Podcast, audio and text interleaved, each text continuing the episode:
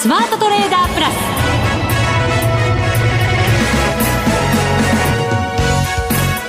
全国のリスナーの皆さんこんにちは。内田まさです。この時間はザ・スマートトレーダープラスをお送りしていきます。この方をご紹介しましょう。国際テクニカルアナリスト福永博之さんです。こんにちは。よろしくお願いします。よろしくお願いします、はいさて日経平均株価今日は大引け22円安で終わりました。下げ幅かなり縮小してそうです。はい終わったということになります。そうですね、はい、えー、まあ、一時は180円ぐらいですかね。下げる場面がありました。2万7500円割ってたんですけども、はい。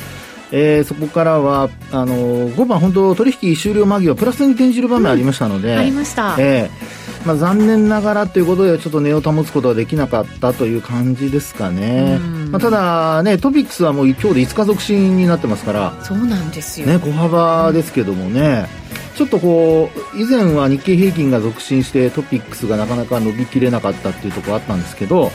直近ではそれが逆転していてで、まあ、両方ちょっと上がってないっていうところが気になるところではあるんですけど。まあ確かにそうです、ね、まあ、両方下げるよりはいいですけどね。いいですいいです。はい。というところでですね少しあの、まあ、今マーケットどういうふうになってるのかっていうのをですねまたまたちょっと変化の兆しが出るや出ないやというところを。どっちなんだ？まあまだ。あのちょっとそうですね。後ほどちょっと詳しくお話したいと思います。そうですね、はい、あのトピックスと日経平均なかなか両方一緒に上がらないってことはなんか循環物色なのか気迷いなのか決算も続いてるからみたいなねいろんな理由あると思いますがチャート的にはどんな変化もあるのかこの後詳しく伺っていきたいと思います、はい、それでは番組進めていきましょう。この番組を盛り上げていただくのはリスナーの皆様です。プラスになるトレーダーになるために必要なテクニック心構えなどを今日も身につけましょう。どうぞ最後まで番組にお付き合いください。この番組はマネックス証券の提供でお送りします。スマートトレーダー計画。よーいドン。さあ、それでは引き続き福永さんに株式市場の分析をしていただきましょう。改めて日経平均株価は22円11銭安27,584円35銭。トピックスはプラス1.03ポイント1985ポイントで大引けとなっています。はい。えー、まあ日経平均がその先ほども取引終了間際プラスになったっていうお話もしましたけども、はい。まあそうですね、トピックスもそれまではマイナスと言いましょうか、今日日中結構午前中もマイナスだったんですけど、だいたい1時半ちょい前ですかね。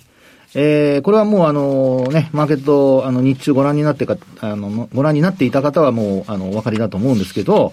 トヨタ自動車の決算発表がですね、はい、えー、13時15分頃に出てまいりまして。注目されてましたからね。はいで、まあ予想は、あの、まあ上回ったというところでした。まあ、あの、現役ではあったんですけども、はい、予想上回ったということで、マイナスからプラスにこう、転じたっていうところがありまして、まあ、そこから一気に今度トピックスは、あの、マイナスからプラスに転じたりだとか、で、トヨタ自動車そのものもマイナスからプラスに、あの、変わったんですよね。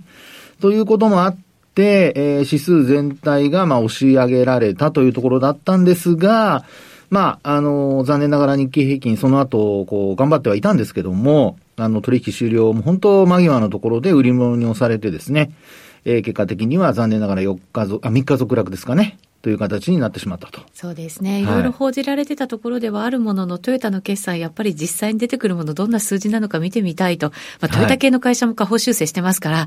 まあまあ、そんなに特別良くないだろうっていうのはね、あったと思いますけど。ですよね。えー、まあ、ただその、まあ、市場のよく言うそのコンセンサスってやつね、まあ予想ですけども、まあそれが結果的に低かったので、はい、まあそれを上回ったっていうことがちょっと交換されたというんでしょうかね。まあそういう形に終わったということなんですけども、はい、まああの、大引けでも結果的に、まあほんの数円プラスなんですけどね、えー、3円ほどですかね、プラスで終えたっていうところなので、まあ全体相場としては本当に今日はトヨタ自動車の決算で、ちょっとまあ、あの、不安が取り除かれてですね、あの、指数も買い戻されて終えたというような、そんな形だったっていうところでしょうか。そうですね。はい、決算発表も中盤ぐらいまで来て、あの、悪いものが発表されても、その後買われるっていう動きが結構最近見られてますよね。そうですね。で、悪いものは悪いもので、まあ、あの、反応は確かにこう下げて反応するんですけど、えー、まあ、そこからの値動きそのものがですね、えー、少し、あの、これまでと違ってどんどん売り込まれるっていう流れにはなってないので、まあ、特にあの、昨日の任天堂とかですね、はい、窓を開けて陰線で終えてたんですけど、今日は、まあ、昨日の安値も割り込まずに、えー、陽線で終えているというところですかね。あと、それから、あと、まあ、ソフトバンクグループですけども、はい、こちらも今日はもうほんの可愛い1円高で置いてますから。昨日の下げね、やっぱりちょっと牽引したような格好にはなりましたけど。はい、そうですよね。まあ、ただですね、これでやっぱり下げ止まって続いてこう反発につながっていかないと、あの、指数的には今お話した、まあ、あの、どちらかというとやっぱりトピックスに任天堂の影響力が大きくて、で、ソフトバンクの方は、まあ、日経平均へのソフトバンクグループの方ですね、ごめんなさい、グループの方は、えー、日経平均への寄与度が高いということなので、まあ、このあたり、やっぱり、えー、明日以降、まあ、明日週末ですけども、値動き的に反発に転じてくれるかどうか。えー、まあ、できれば力強い反発に転じてほしいというところだと思いますから、まあ逆にね、残念ながらっていうことで下の方向に動いてしまうと、ちょっと、あの、値動き的には、えー、明日、あの、株価指数先物とオプションの、あの、ミニ S q もありますので、はい。まあ、そのあたり、ね、えー、寄り付きからの、動きそのものがちょっと下方向に向いてしまうと、まあ、先ほどもお話ししましたように、えー、変化の兆しが変化になるのかどうか、うそれちょっと気になるところなんですよね。そうですね。はい、ただまあ、あの、決算悪かったり、減配があったりで、大きく売られたとしても、それでも、その後、ね、ちょっと買われてくる動きがあるってことは、全体相場の地合いは悪くないよねってことなのかもしれないですよね。そうですよね。まあ、ですからそこで、その、まあ、よく言うその様子見で終わるのか、あるいはそれが結果的に、えー、先々のその強さにつながるのか、そこの分かれ目がですね、判断が難しいとこなんですけど、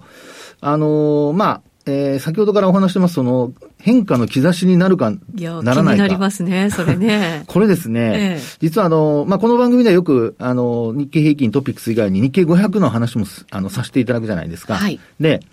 今日はですね、その3指数、もしお手元でご覧いただける方、あの、パラボリックっていうのを見ていただくといいんですけど、今日ね、まだギリギリで要点してるんですよ。おー、500が。全部。全部が。3指数ともに。日経平均も、トピックスも。トピックスも。はい、で、ギリギリではあるんですけど、あの、今日の本当にもう安値が、まあ、パラボリックとすごく近いところで40円ぐらいしか変わらないんですよね。はい。今日の安値ですよ。ですので、まあ、あの、パラボリックってこれから、あの、まあ、まだ上昇していきますので、まあ、そういう意味では、えー、上昇してくる中で、明日もやっぱり、あの、明日もというか、明日はプラスで、えー、終えて、で、株価の、こう、まあ、続伸というか、まあ、トピックスは続伸ですね。日経平均は反発という形で終えてくれないと、ちょっとですね、あの、陰転になってしまうことも考えられなくはないので、えー、そのあたり、少し、その、引転するかどうかっていうところの値をですね、ちょっと注意して見ていただきたいなっていうところなんですよね。はい。で、日経平均は、あの、今日のパラボリックの値っていうのは27,389円なんですよ。はい。で、今日の安値が27,424円ですので、えー、これが、あの、数十円また上がってきます。ですので、明日は、まあ、いずれにしても、今日の安値は切ってしまうといけないんですけども、パラボリックの上をですね、マイナスになったとしても維持するっていうことが重要。ですので、今日本当はプラスで終えていてくれれば、だいぶ安心感があったんですけど、引け間際押し返されて、売り物に押されて終えているので、まあ、S q 後どうなるかっていうのはちょっと、あの、注目ポイントになるんじゃないかなっていうところですね。はい、でもなんかすごいピンポイントではあるものの、注目されていたトヨタの決算が、はい、まあまあ、市場予想ぐらいで、はい、で、えっ、ー、と、株価も下げないで終わったよっていうことになるんだとするならば、はいどうでしょうね、明日ね。ちょっと期待したいところですけどね。そうですよね。で、まあ今日、その下げ渋った、あるいはプラスになった要因としては今のトヨタもありますけど、それ以外にあの時間外のあの、まあ、あニューヨークダウなんかの先物がプラスで推移していたとかですね。はい。まあそういうようなこともありまして、あとアジア市場も強かったんですよね。はい。意外と、まあ、昨日のそのアメリカ株は弱かったんですけども、あの、時間外の先物が、まあ、ダウの先物だとか3指数揃って、えー、ダウ以外のナスダック、それから SP500 も、強かったということと、それからあとアジア市場も、一応こう、今日ももう終わってますかね。えー、っと、値を見ると、香港、ハンセン、上海総合、両方ともプラスで終えてますので、まあ、そういう意味では外部環境は、あの、良かったと。寄り付きのところから、えー、引けにかけてはだいぶ改善したっていう流れになったんじゃないでしょうかね。はい、そうですね。はい、えー、うん、ですので、えー、そうした中で明日、えー、プラスで終えることができれば、まあ、基本的には、えー、要点が続くということになりますので、まあ、内田さんの話にあったように、決算発表を受けて、意外と、あのー、まあ、折り込みということになってくれば、悪い材料は。えー、一方で、えー、悪いなと思ってたところが意外と良かったっていうような、ちょっとこう、ポジティブな反応になってくれれば、はい。株価的にはですね、えー、上に行く期待も、えー、出てくるんじゃないかなってとこなんですよね。うん。どうでしょうね。なんかこう、はい、下げるリスクみたいなものってどうですか？あのですね、ええ、あの、最近、あの、日経平均だとかトピックス見ていただくと、すごく、なんか目立つものって皆さん気づきませんかね？チャートでいいんですか？チャートです、もちろん。上髭。短い上髭。ああ、短い上髭ね。それもまあ確かにありますね。あとあとはですね、もう答え言いますよ。いや、ダメ。いや、ラジオはあの30分しか時間ありませんからね。陰線？違うか。な、陰線？いや、陰線、陰線、そう。陰線。当たりなんか、ち、ちっちゃい陰線。先週私言いませんでしたけ？ど、ちっちゃい陰線が続いてるって言って。なんとですね、今月に入ってからですよ、全部で営業日数が7営業日なんですけど、そのうちの5営業日が陰線なんですよ。そうなんです。値動きちっちゃいんですけど、すごいちっちゃいんですけど、陰線なんですよね。ね。で、あと、昨日までで言うと、なんとね、その6営業日の中で5日、あの、陰線ですから、5営業日。うん。これはちょっと、陰線の数としては、まあ、高値圏で陰線が出るっていうのはちょっと嫌な感じではありますよね。で、買っったもののなかなか上がらないみたいなね、はい、方々がやっぱり多いってイメージができるじゃないですか。そうです、そうするとなんとなくもやもやしてきますよね。もういい、もういいかみたいな気分あの、マイクの前で体動かしても誰にもわかりませんよ。福永さんにしかわかりません。そうそう、私にしかわかりません。もやもやっていうところで動かしても誰にも。そうですか。気持ちは伝わったと思うんですけどね。そうか、リスナーの皆さん、察しがいいから。いや、それでですね、えー、あの、よく言うのが、あの、陰線が3つ並ぶと、聞いたことありません？三つ並ぶとダメなんですか？あの、いや、並んだだけじゃだ、あの、別に何も起こらなくて、はい、並んだ後下に離れるっていうのはあんまり良くないんですよね。はい。で、そういうのを、陰線が三つ、まあ、高値圏で出ることですよ。うん、あの、別にあの、えー、値幅の、どっかの、もうレンジの中で出るっていうのは問題外なんですけど、まあ、今日の、その、まあ、今月に入ってからのこう高値圏っていうのは2万8000手前のとこじゃないですか。はい。で、先ほどもお話したように、要点っていうのが、あの、もう1月下旬から、えっと、上旬からずっと続いているわけですよね。そうなると、結構、あの、えー、20日以上、あの、株価の、の要点が続いている中での、まあ、陰線3つ、こういうのは、あの、サンバガラスとかですね。あと、黒三平とか言うんですよね。黒三平。はい。まあ、坂田五法でいうところのですけど、はいですので、今日、あの、下に離れたんですが、まあ、そこから株価は陽線で終えているので、まあ、そういう意味では残念なことは5日移動平均線を上回ることはできなかったんですけど、確かに。終値でね。はい。なので、まあ、あの、ミニ S q がある中で、S q 終わった後、まあ、S q が高値になって下に行ったりっていうことにならなければ、まあ、基本的には5日線、これもあとちょっとですぐ上回れますから、あの、まあ、上昇して終えるようなことになってくれれば、今お話ししたサンバガラスだとか、あるいは黒三平っていうのをもう否定することができると。なんか、寄り付きのところちょっと意識した感じあったんじゃないですか、はい、それもしかしたら。そうかもしれませんね。ね、でもその後戻ってきたから、なんとか踏みとどまったっていう。そうそうそう。そういう、あの、まあ、えー、買い方からすると、あの、するとですね、そういうちょっとこう、えー、なんとか、えー、引っ張ろうっていうような、あの、あるいは巻き戻そう、巻き返そうっていうようなですね、そういう動きが、まあ先物見てると結構今日はありましたよね。売り方からするとね、はいチェって感じかもしれませんけど。内田さん。何ですか何ですか、まあ、あの、そうですね。両方の立場で言う方がいいですよね。そうです。両、両方見ないとね。そうそうそう。中立な立場でね。はい、そうです、そうです。はい、この番組は。はい、ということで、えー、今お話しした、まあ、これはあの、心理的な話なので、あの、必ずそうなるというものではないんですが、サンバガラスだとか黒三平とかっていうのもですね、ちょっと頭に入れといていただいて、これでも、はい、今日は踏みとどまったじゃないですか。はい。明日とかもしすごい下離れしちゃった場合も、やっぱりそういうふうな言い方するんですか？そうです。あのですね、このサンバガラスというか、まあ3つの陰線が並んでできて、で、こういうふうにあの、並んでるとこがポイントなんですよ。で、なおかつ、その、否定するためには、サンバガラスとか黒三平を否定するためには、直近の高値を上回るってことは重要なんですよね。なるほど、はい。となると、まあ、あこれはですね、その、えー、陰線が3つ並んでる中での高値というのは、2月の7日。はい、今週の7日の火曜日？ですかね。はい、27,814円。うん。うん。はい。ちょいと上ですね。ね意外となんか、まあ、そうですね、勢いがあるというかすぐ抜けちゃいますけどね。でもなんとなくこういう小さな足がこう並んでる時ってあんまり動かない時じゃないですか。そうなんですよね、ね、なかなか簡単にいかない感じですよ。ですから、このところのボラティリティの低下、まあ、あの、内田さんの話にあるように、1日の値幅の低下。で、それが、あの、窓を開けて、こう、水準切り上がるんですけど、その後続かないんですよね。はい。ですから、まあ、その逆転の動きが、あの、ちょっとこう、出てくると、えー、今お話したような形で、結構この3日間っていうのは売り物も、まあ、要は商いもそれなりに膨らんでいるところなので、で、まあ、今日なんか結構商い逆にこう減少してますよね。減ってますね。はい。はい、で、どう、まあ、どういうふうに見るかなんですけど、やっぱりあの、個別の決算が、こう、決算発表が進んでいる中で商いがあんまり増えてないっていうのは、あの、個別の決算発表で、あの、活発な商いの部分を差し引くとですよ、相当少ないって感じに、こう、ちょっと見えてしまうので、まあ、それもですね、少し注意しておいた方がいいのかなという、まあ、そういうふうにはちょっと思いますけどもね。そうですね。はい、今回発表されている数字っていうのは、大体もうマーケットを織り込んでいて、はい、もう次本当に来期のものを見ながらってことになるんだと思うんですけどね。そうですね。えー、ですけども、まあ、あの来期につながる決算になっているかどうかっていうところは皆さんどう見てますかね。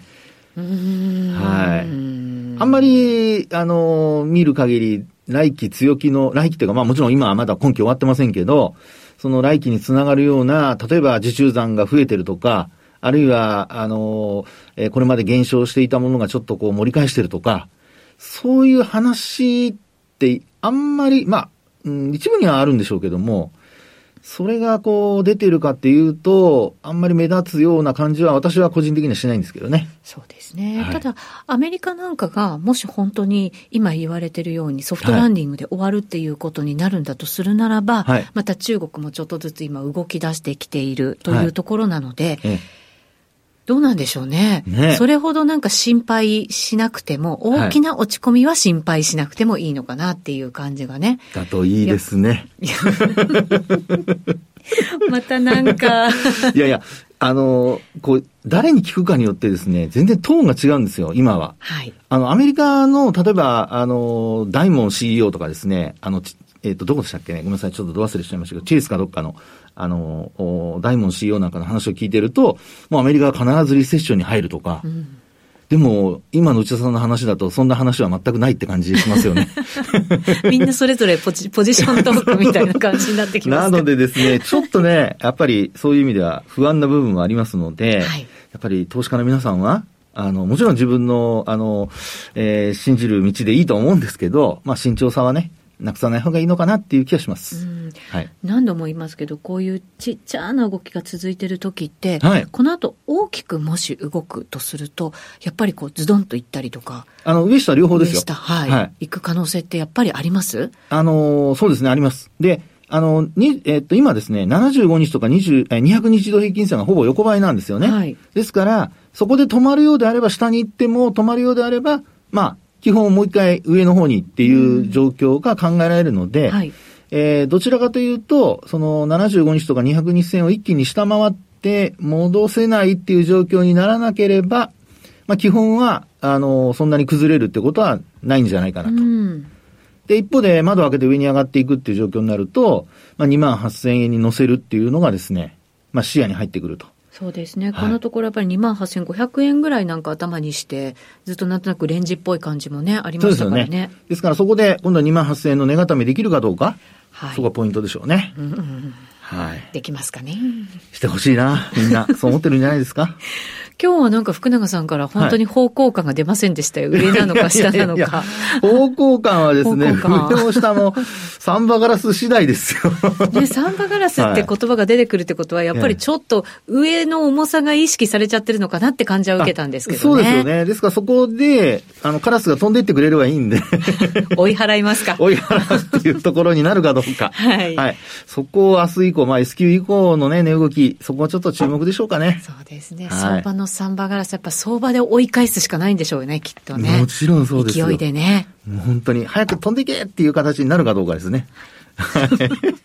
笑ってます。いやいやいやはい、わかりました、はい。以上、スマートトレーダー計画、用意ドンでした。続いては、マネックス証券からのお知らせです。投資家の皆様、マネックス銘柄スカウターをご存知ですか？マネックス銘柄スカウターは、マネックス証券に口座をお持ちの方が無料でご利用いただける日本株銘柄分析ツールです。マネックス銘柄スカウターでは、売上高や営業利益など重要な業績指標を過去10期以上にわたりグラフ表示することができます。自分でデータを整理する手間をかけずに、長期的な視点で企業を分析することが可能です。また、マネックス銘柄スカウターには、10年スクリーニングという機能がございます。通常提供されているスクリーニング機能は、直近の通期業績や今期の会社予想などを対象にすることが多いのですが、10年スクリーニングなら過去10年間の業績や直近の四半期業績での銘柄選びが可能なので、長期視点で自分に合った銘柄を探し出すことができます。さらに、マネックス銘柄スカウターはスマートフォンへの表示最適化も行っているので、外出先などでも場所を選ばずスムーズに銘柄分析を行っていただけます。また、マネックス銘柄スカウターの活用術も、マネックス証券のセミナーやホームページで紹介していますので、ぜひご覧ください。マネックス銘柄スカウターは、マネックス証券に口座を開設いただくと、無料でご利用いただけます。マネックス証券の口座は、無料で開設できます。日本株投資の強い味方、マネックス銘柄スカウターをぜひお試しください。マネックス証券での取引に関する重要事項。マネックス証券が扱う商品などには価格変動などにより元本損失、元本超過損が生じる恐れがあります。投資にあたっては契約締結前交付書面、目論見書の内容を十分にお読みください。マネックス証券株式会社、金融商品取引業者、関東財務局長、金賞第165号。スマートトレーダープラス今週のハイライト